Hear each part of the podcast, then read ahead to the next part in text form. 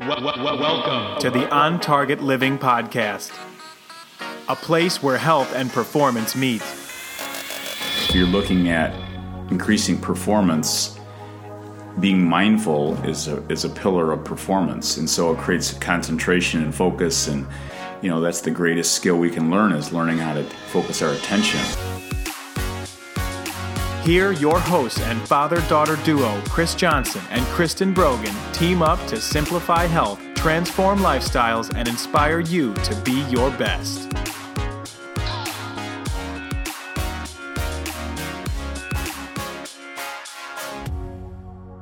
Hello. Welcome to another episode of On Target Living. It's Kristen.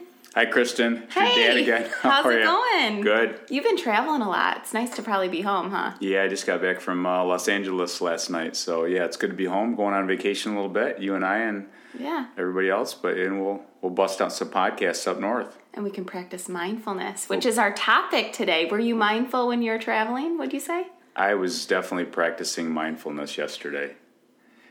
Pretty much the whole, it's a long flight, 4.5 hours. Yeah, that's long. And there was a woman and her two kids behind me, and they had a puppy. Oh, fun. And the puppy did not make a sound for 4.5 hours. Wow. So I think the puppy was mindful. I think so, too. So I just was kind of curious, and I try not to talk. We'll talk a little about this, but I try not to speak too much. I'll be cordial and say thank you, but I try not to talk when I'm traveling. I just want to be friendly, smile, but Dr. Phil Nuremberger taught me that a long time ago. You mean to the passengers you're sitting next to, or? No, just overall, I'm just being more aware and mindful of my surroundings and what's going on. It's actually a practice, so, Dr. Phil used to tell me all the time, it's a practice. Yeah. So you got to practice being quiet and listening, and so for me, it's a skill that I work with, because when people get on a plane, they're doing all their stuff. They put the headsets on, they got the computers going, the whole thing. But sometimes I'm just scanning my body and breathing and just being mindful. So it's a practice. So it's something I've been working on when I've traveled, because I'm by myself. That's really interesting, and really mindfulness is just a simple practice of being more aware to all of your surroundings, but also the way you feel. And I remember I went to this women's leadership training, and one of the first things that we did was we paired up with a partner, and we had to listen to that person talk for 10 minutes straight without interrupting them, just listening. And what was funny about it is, they could talk about whatever they wanted, but when I was listening to my partner talk, all these questions popped in my head. Like, I wanted to just fire out these questions. And after 10 minutes, she got to every single thing that I was going to ask. So sometimes we just have to stop, be mindful, listen, and we'll get our answers. And you're seeing that with many organizations around the country. It's a big topic that more and more people are asked to come in and talk about. Yeah. But it's very simple. And, a lot of people think it's really fluffy, and it can be, but at the same time, it's really learning how to use your mind more efficiently, more effectively, and then allowing the mind to have some rest. Absolutely. And I think that's the big thing right now. We're not getting the mind. That's why we're, seeing all this depression and anxiety, and the list goes on. Mental health issues is because we're not allowing the mind to recover. Yep. And so one of the things when I'm traveling, it's for me to recover. That's nice, because you're traveling, you have no choice but to be in the airport, be on the plane, so you might as well do this simple practice that has huge payoffs. But the huge payoff is you create this awareness around you that you see so many magical things happening that you wouldn't otherwise. And I've missed them many times. Oh yeah. So it really it's not because I have to. It's because it's interesting to me now that I'm learning more about it. If you said to me, 15, 20 years ago,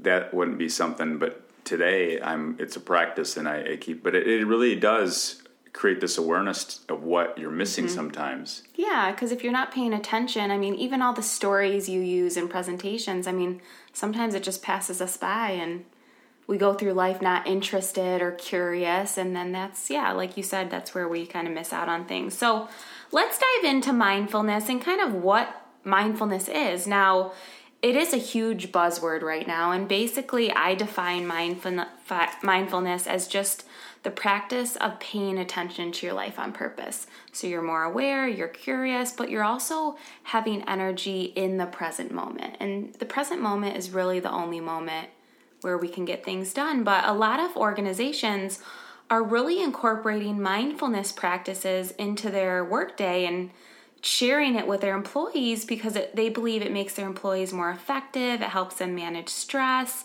in a positive way, and also makes them more productive. And I just wanted to share some big companies that have incorporated mindfulness practices. Google is one, Facebook, General Mills, Intel, Aetna does a ton of mindfulness meditation trainings, and then Goldman Sachs. So a lot of these companies are seeing huge payoffs, and in fact, there's some stats around Aetna using mindfulness practices.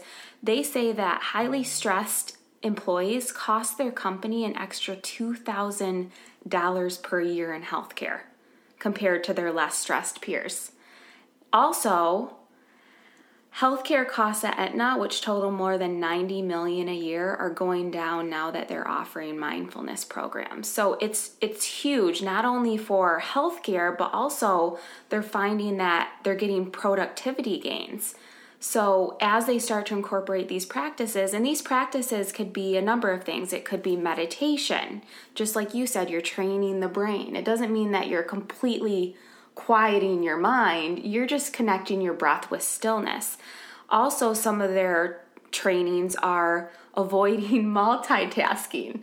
So when they're working, they're just working. When they're on a phone call, they're just on a phone call. You know, they're only focusing on certain things because we know that multitasking doesn't actually work. Maybe they're turning off notifications. Maybe they're taking, a technology break. There's all sorts of things that companies are doing, whether it's stress reductions, happiness trainings, mental health trainings. All of these are mindfulness practices. Well, and I think one of the things when we wrote the capacity book, it's a foundational, it's a pillar.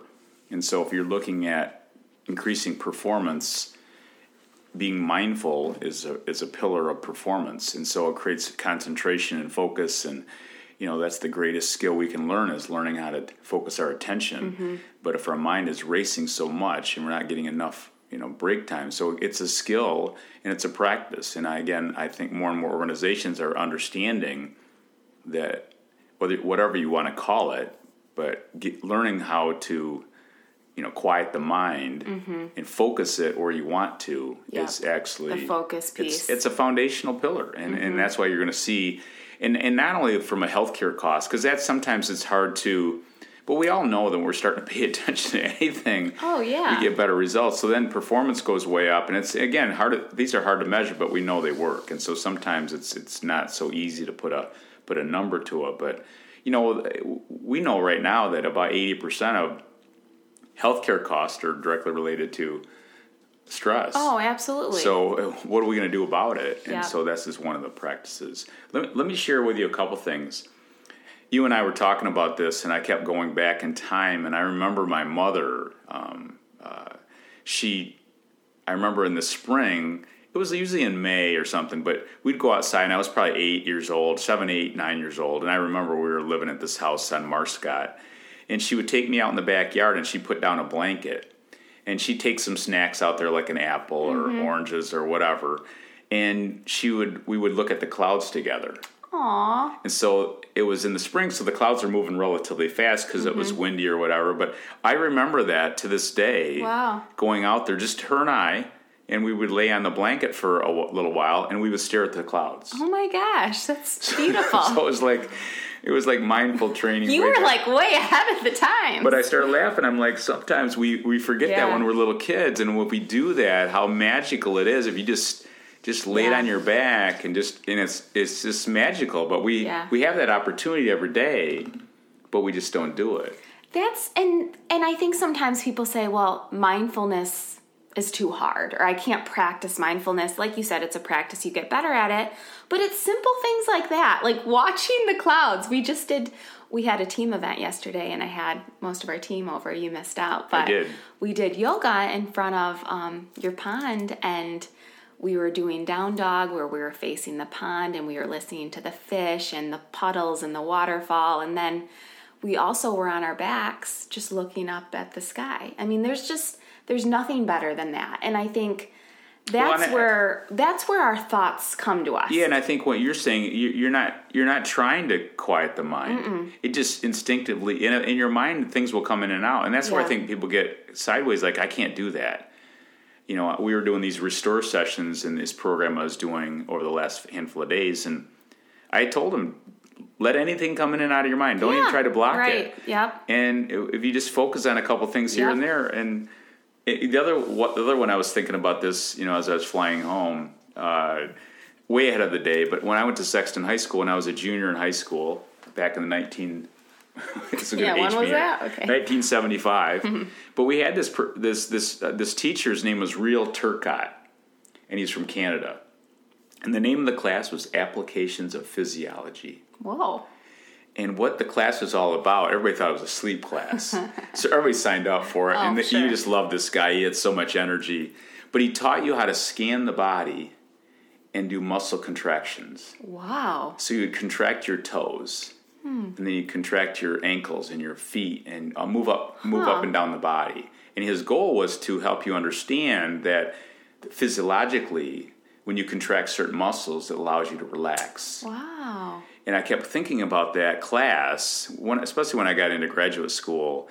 But that was just genius. Oh, genius. Now, how he taught it could have been a little bit more, we could have learned more about it. Yeah. Because we just get on. You could apply it in a different way. Yeah, we just get on these mats and everybody would just pass out. They just pass out. But really, he really had some fantastic intentions of the class. Mm-hmm. And to this day, when I am having trouble sleeping, I do that body scan, muscle contraction. Wow. And it's amazing how it relaxes your body. Because we know sometimes we try to separate the mind and the body, mm-hmm. when reality is physically sometimes it will help trigger the mind. Oh, absolutely. And so when you do things physically, you know, we tell people when you go get a massage, sometimes the massage therapists call it massage drunk. Yeah, oh yeah. Because now you're physically and now you don't even know where you are. So how does that happen? Yeah. Because again, it's that creating that relationship with the mind and the body together. So again, those are a couple things I was thinking about. I mean, that is powerful stuff because, you know, everything is connected. And a lot of times we struggle with these mental health issues. You know, the definition of anxiety is fear of the future. So sometimes when our mind is in the future, our body's in the present, that creates a state of internal imbalance. And I think when we start to practice mindfulness, and the way we do it at On Target Living is applying mindfulness to your lifestyle, you know, through mindful eating and mindful moving and mindful resting, you're more in tune with your body. And we always tell people, your body's talking to you. But if you're not mindful and you're not paying attention, then that's where you get into trouble. And I think that's critical. I mean, back in the day when I used to do personal training at this large health club, you know, and the trainers, and we would teach, we didn't call it mindfulness. Yeah. But when we were doing strength training, I remember you'd show them how to feel the muscles. Mm-hmm. And many of them, like, had been working out for their, you know, for years, but they never ever felt the muscles. So I'd actually say, so today we're going to do a row. And I said, what muscles are we working here? Mm. And now they would tell you, but I want you to feel those muscles. Oh, yeah, right. So I want you to feel your biceps as you're pulling. I want you to feel your rear delts. And then I want you to feel the rhomboids in the mid-back. And I want you to contract these muscles. I want you to hold them. I want you to feel them. Yeah. And then you release them slowly. And then you pull them. And now I want to control your breath. And then they'd say, well, you know, people would say, well, strength training is so boring.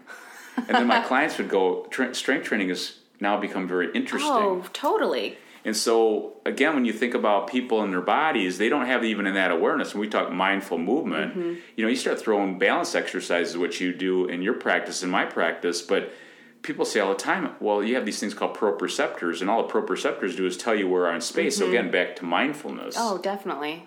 But if people aren't aware of that, they tip over and they fall over. Yeah, they're not paying attention. They're not paying attention. So, again, when you think about exercise, are you mindful about some of your movements, and like I said, with strength training or whatever you're doing?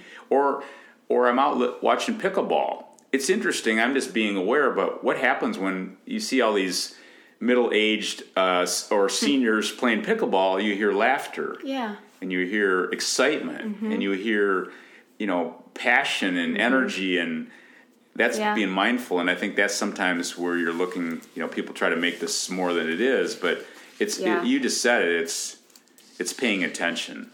Yeah, I mean, and just to kind of, you know, reiterate what mindfulness is, it can be called a million different things. I think, you know, sometimes people think it's about being like hippie and dippy and sitting like Indian style, you know, with your fingers pressed together, but it's not that. It could be that too. It can be that, and that's definitely fine, but it's more of a practice of paying attention to your life on purpose with more awareness, compassion, you're curious, but it's a high level of energy and attention in the present moment.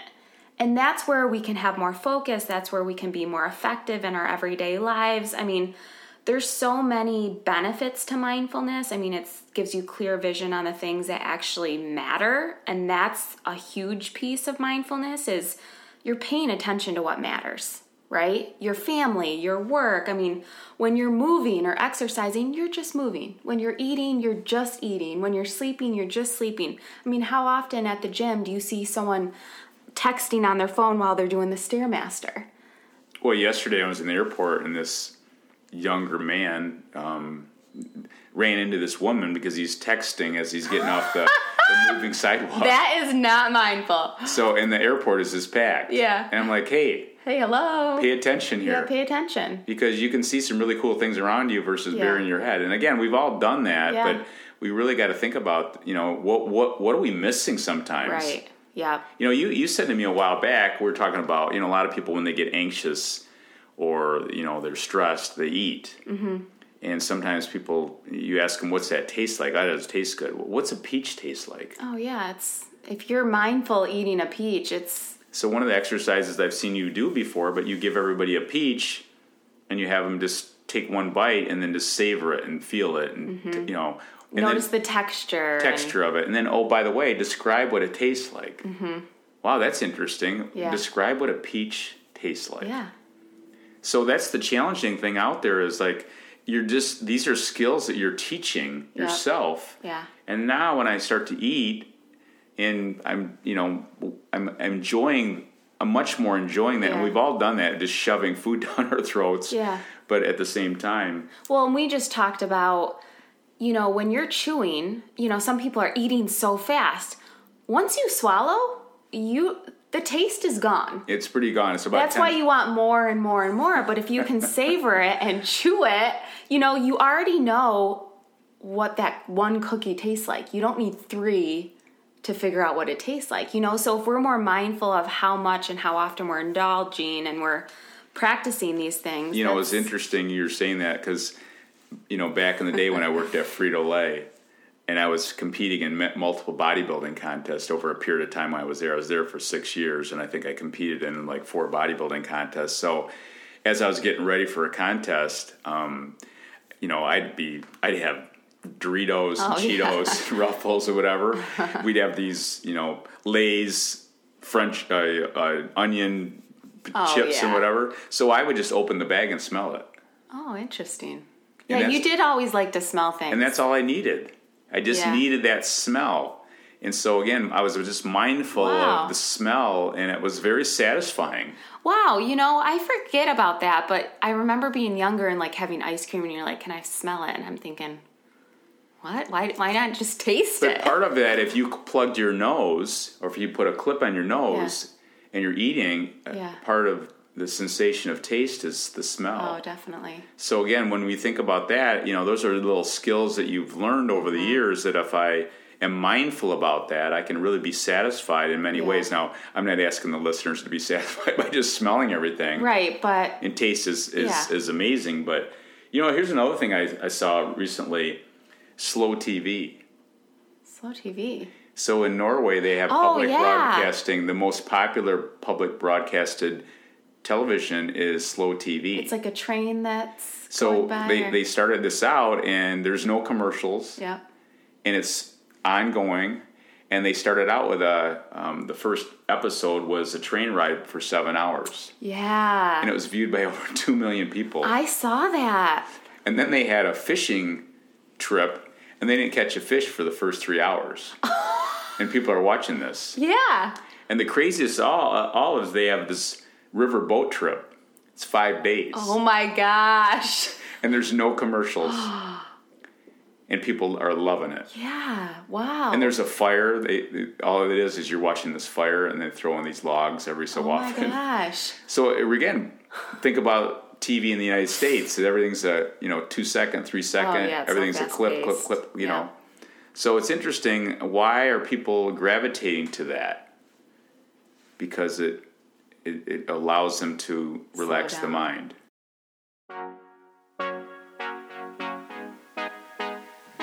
And now a quick break from e-commerce manager and superfood expert Mark Pulowski. Did you know that wheatgrass juice contains over 90 minerals and is especially great for digestion, gout, acid reflux, bone health, metabolism, and sleep? From grass to cube, we source the best quality wheatgrass juice in the world. I promise you will not find a better wheatgrass juice on the market. Visit shop.ontargetliving.com to get the best juice delivered to your front door. It's simple. It's almost like the simple things is what we want. And yeah, I mean, we know there's so many benefits to, mindfulness. It can really help you to turn negatives into positives. It can help you to have better relationships, make you healthier and happier, like you said, give you more focus. But it can also help to decrease stress and lower anxiety and lower your blood pressure because you're just slowing down and you're paying attention a little bit more on purpose. But I find the biggest benefit of all, and I think this is the most powerful thing that mindfulness brings us, is true engagement. True engagement in everything that we're doing. And we know that so many companies struggle with engagement. It's hard to measure, but 70% of employees are unengaged. They're not paying attention. They're not into what they're doing. And that's where we get more done with true engagement because it allows us to see more opportunities. Well, I think that's, you hit it. That's what more and more companies, we had a really interesting meeting last Friday with an insurance broker, and it was a fantastic meeting, but their number one goal is how to create engagement. Mm.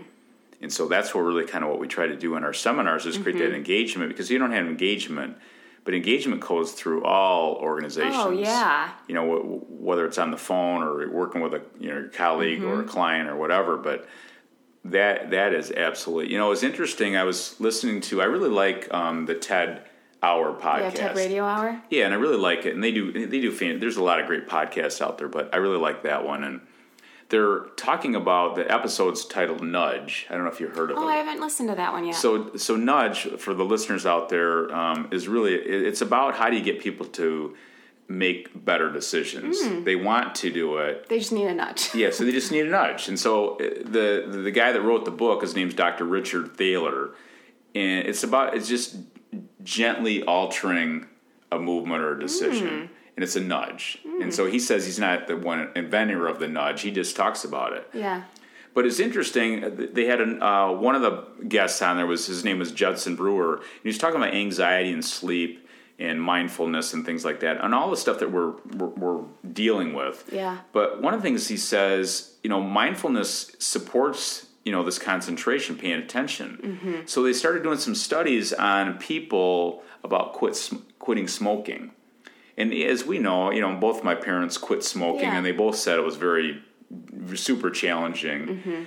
But one of the things they've started to realize is that they become mindful about smoking. In fact, they're encouraging you to smoke. Oh. So they want these smokers that want to quit smoking to smoke, but they want to be mindful of what it's like when they're smoking. Oh, wow. So they have all these things, and they want to ask them, what's it like physically when you smoke? How do you feel physically? Oh.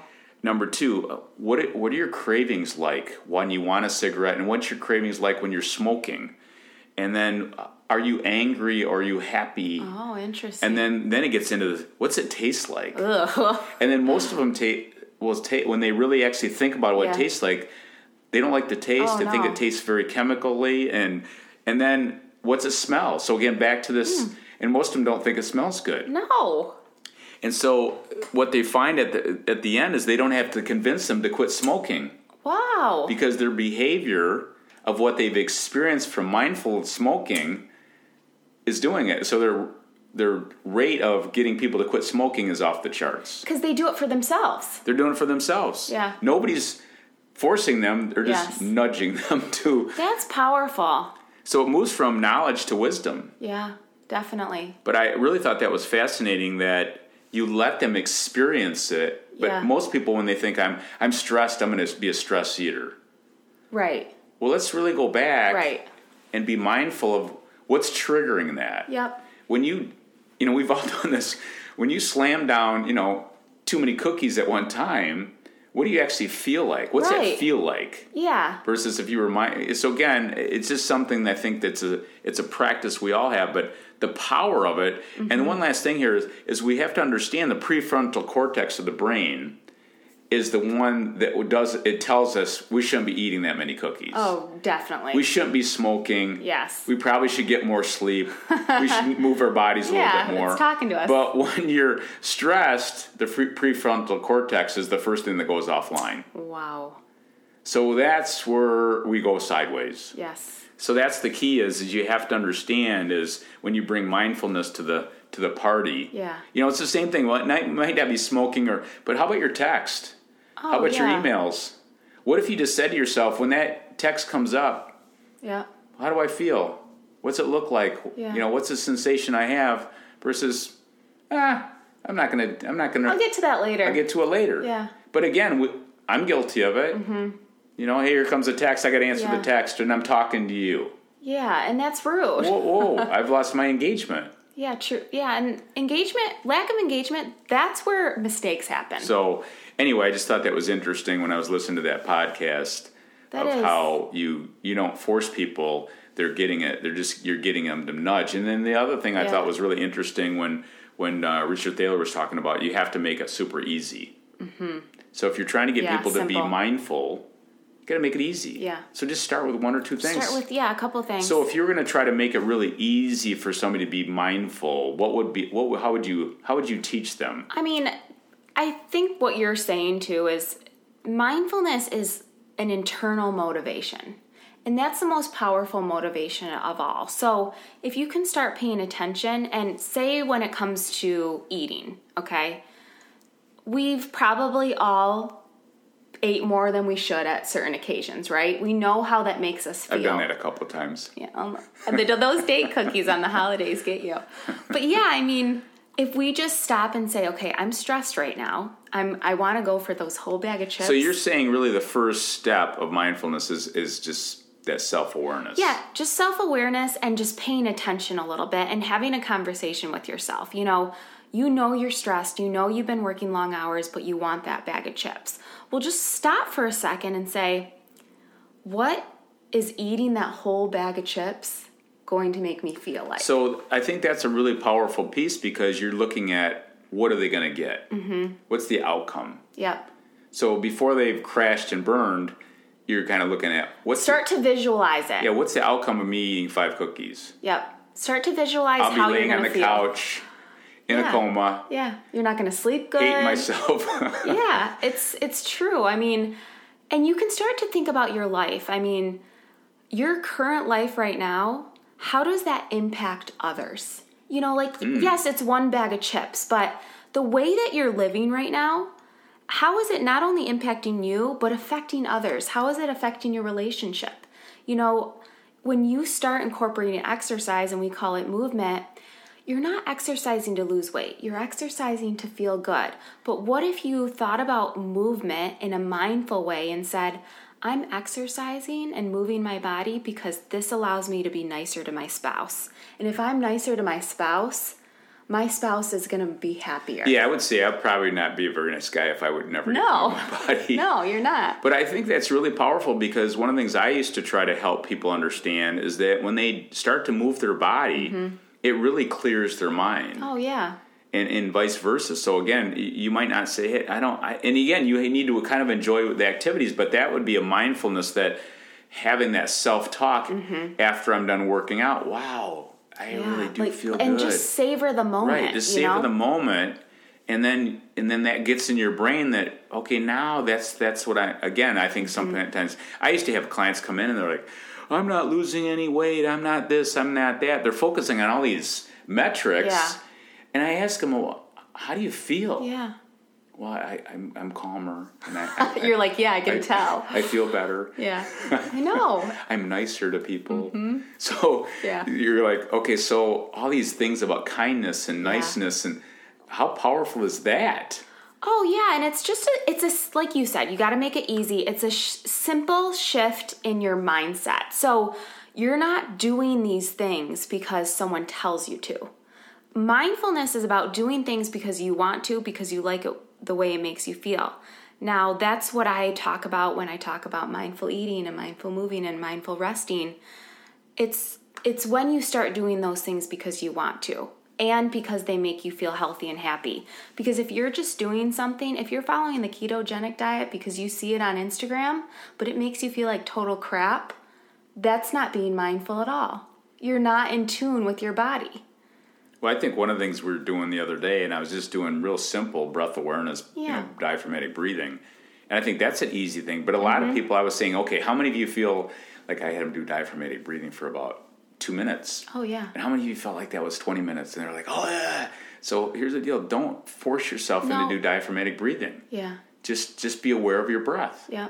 And then as you get comfortable, just being...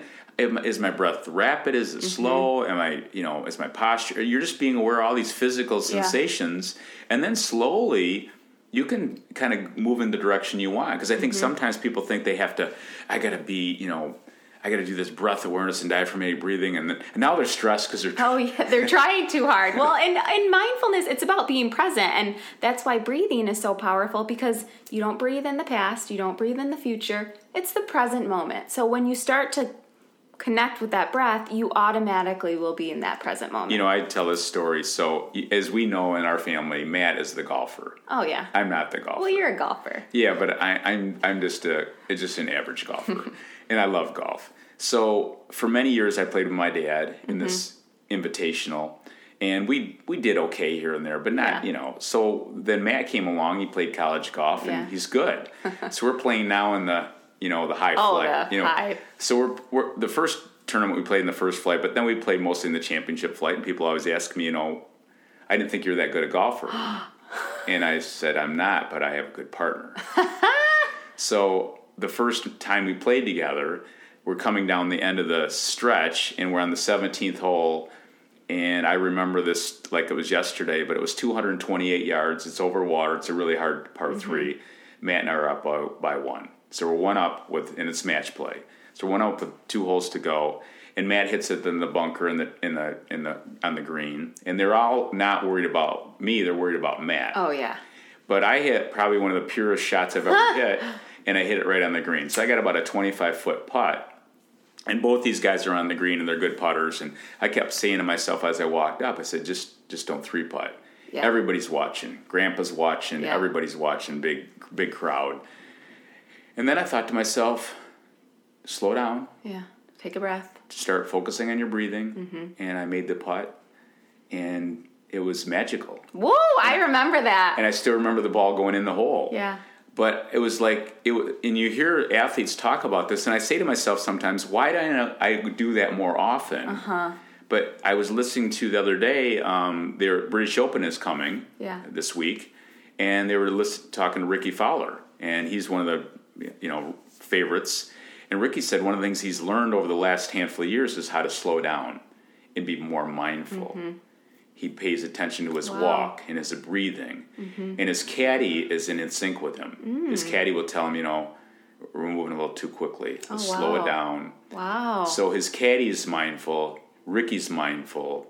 And then they showed, you look at some of the best players in the world now, Dustin Johnson and the male side and the female side. If you watch both men and women tours, the best players are very calm, very deliberate. Yeah. They don't really get, riled up because They have to respond different. And Tiger Woods has always been slow moving. Yeah. He gets excited on the golf course, but he's slow moving. But it really hit me, you know, in my own experience, but then listening to some of these. Yeah. And it kind of reinforced that when I get on the golf course coming up, I got to be more mindful. I think that's huge. And I think that's in everything, whether you have that attention going to your work or with your family or, you know, again, it is. And so we're really where I'm going with this, it really gets back to, you know, performance. Oh, yeah. It's huge for performance. So if you're looking at your organization, have better engagement. You can understand how to quiet the mind when you're stressed. I mean, these are all, you're just paying attention to your physical body, your mental state. Yeah. That all adds up over time. Well, and you didn't go up to the green and say, I have to make this putt.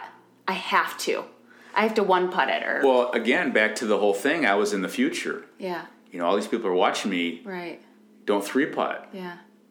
And then I thought you know, and Dr. Phil was on my shoulder, I know it, because that was kind of the beginning when I started training with Dr. Phil Nuremberger.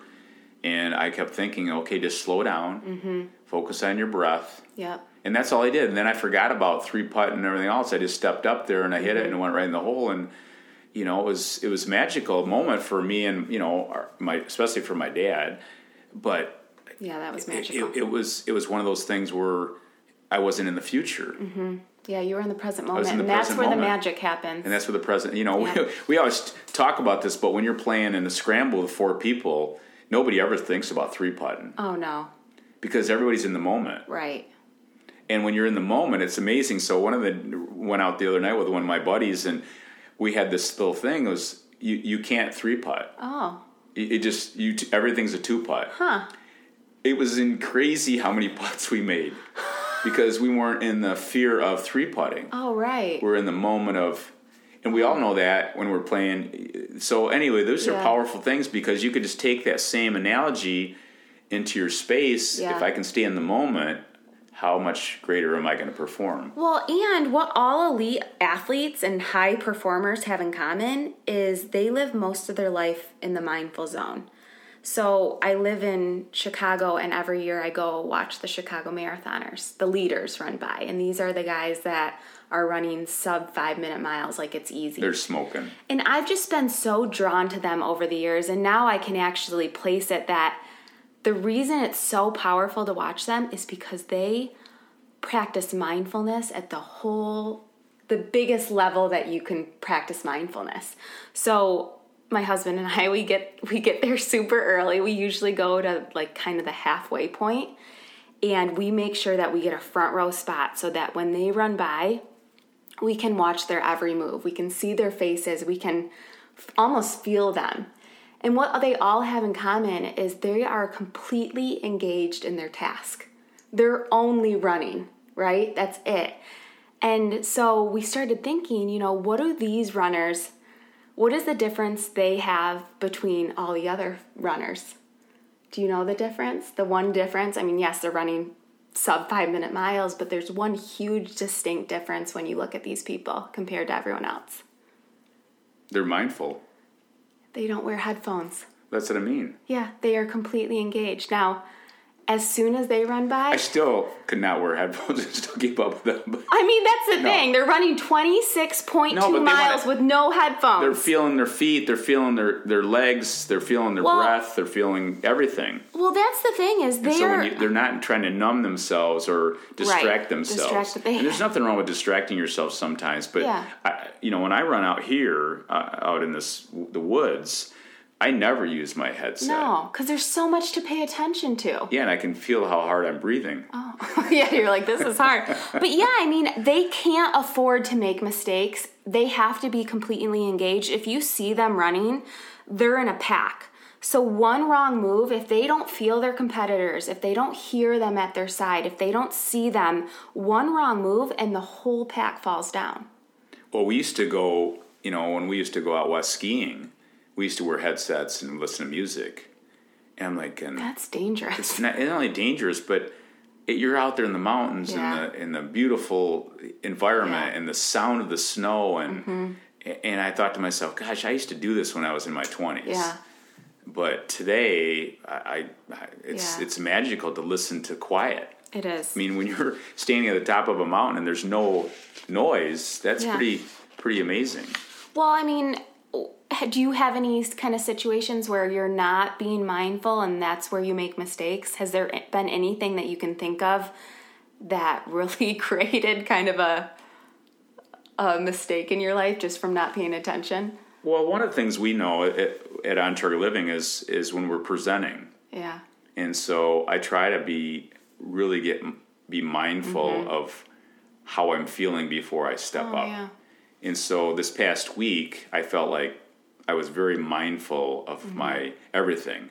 I prepared. I had a 15-minute keynote. I had to be really on. Yeah, your 15 minutes, that's hard. It's tight. Yeah, it's tight. So, but I came out there with I was mindful of my energy. Yeah. I was mindful of my body movements. Mm-hmm. I was mindful of my focus was, but I felt like I was in the moment. You know, mm-hmm. when you're standing on stage, sometimes you get a little ahead of yourself or whatever. Yeah. I felt like I was right there. Wow. And I kept thinking to myself, I gotta keep, and again, we always, sometimes they're better than others, but I was prepping in the back just from an energy standpoint. I was focusing on my breathing. I wasn't thinking about what I was mm-hmm. going to talk about. I was just thinking about my physical energy. And then it just, you get up there and you shine. Here you go. Yeah. So I wasn't trying to get ahead of the game where I was going. I was mm-hmm. just staying right here. What's my breathing like? How do I feel? Energy in the moment. And then that goes up versus, I hope I say this and I do this. Right. And now I'm looking at the time. I'm looking at the time. I'm not even in there. In fact, we had a confidence monitor that I didn't even ever looked at it. Wow. Just didn't even look. Yeah. I just kind of have my deal and went down. I might have gone over for, 30 seconds or something. But but you were on, so that's okay. But they didn't hook me. Yeah. But anyway, so that's for me because I've been in the other extreme where I've been up there and I'm too far ahead, mm-hmm. and I'm not in the audience. I mean, when I feel like, when I'm connecting, they're connecting. Yeah. They know that. Yeah. Versus it's not canned, it's live, it's raw. It's right. I mean, that's the magic. So when I see presenters and I can see they're kind of canned and and again, we have to have that preparation. But mm-hmm. I think the magic is in the moment. Absolutely. And I think that's for me personally, because I've made those mistakes. And as my career, I feel like I'm in the sweet spot of my career right now. I'm mm-hmm. going to be 61.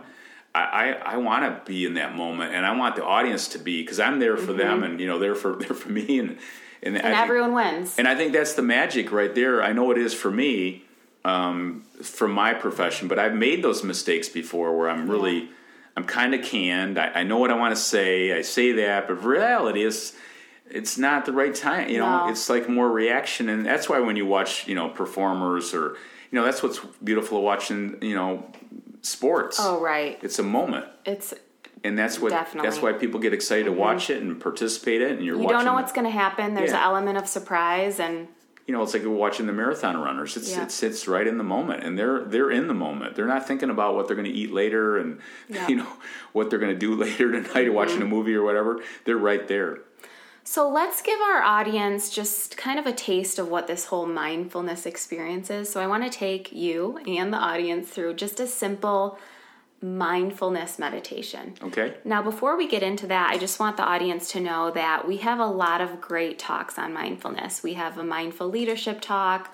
We have a talk all about experiencing your best self through mindful living. So if you ever want to bring some of these presentations to your group or your organization or maybe some of your clients that you work with, you can go to ontargetliving.com and visit our speaker page. We have some good videos and presentation topics on there.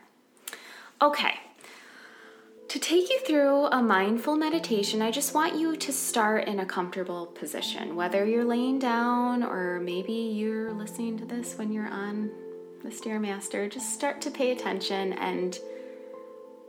Not driving, right? Yeah, not driving. I mean, ideally you want to be sitting, probably in a chair, comfortable. Well, you can do it in the car, just not going to close your eyes. Yeah, but if you have the opportunity to close your eyes, I recommend you close your eyes and just start to connect with your breath. And start paying attention to the way your breath feels. Inhaling through the nose and exhaling through the nose. and start connecting with your belly breath, your place of power. As you inhale through the nose, let your belly rise with air. As you exhale through the nose, let the belly fall. And just start to breathe naturally.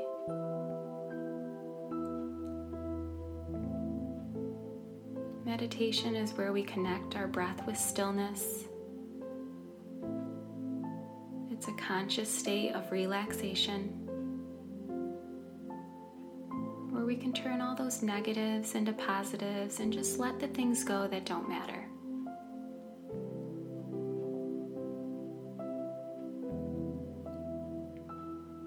And start to relax your face, your eyes, your jaw. Let your shoulders roll down and back.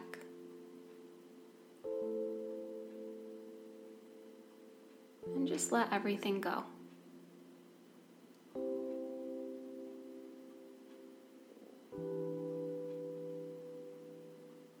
And start to visualize yourself in a relaxing place, somewhere that brings you joy.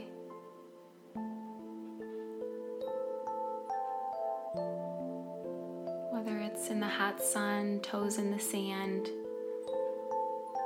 or maybe you're curled up on the couch with a good book in front of a crackling fire. Just find a place that brings you ease and comfort.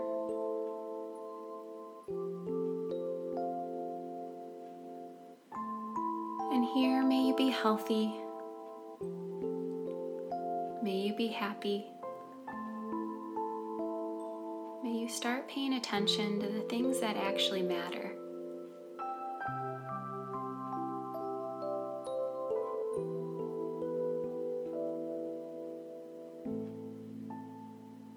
The answers we seek never come when the mind is busy. They come when the mind is quiet and when silence speaks the loudest. I invite you to invite in that pure silence, the remedy for everything.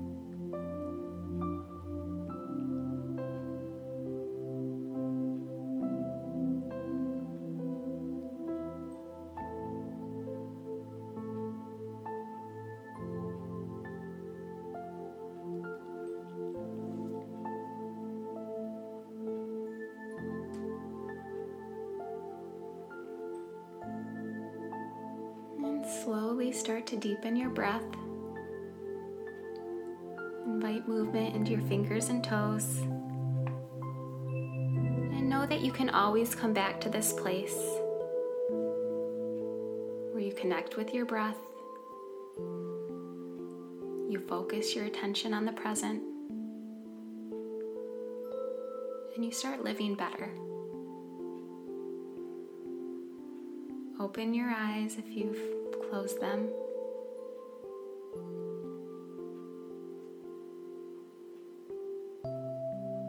This is a time for you to just invest in the things that matter. Hope you feel a little bit more rejuvenated. It doesn't have to take a lot of time. You look like you are passed out, I think. I'm very relaxed.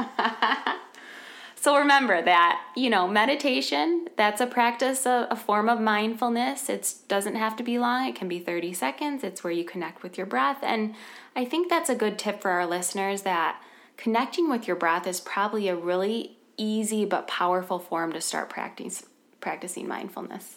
Yeah, again, what you're saying today, just get started, be self-aware, and just start paying attention to your physical, your mind, what you're doing. And yeah. I think, like you said, connecting to the breath is always, the magical piece. And I think what you said at the very end is silence is where all the answers lie. Oh, everything. And so we've all had these amazing, ideas, and they generally will come, well, if you're doing this more consistently, you can bring those out more on a consistent basis. And that's the power of, quieting the mind. Yep, or stilling the mind. Yeah. The shower, that's where a lot of our answers come. That's so right. Just take that time for yourself, because I promise you that your life will be so much more meaningful and more purposeful. So Thanks for listening. Small steps to healthy living.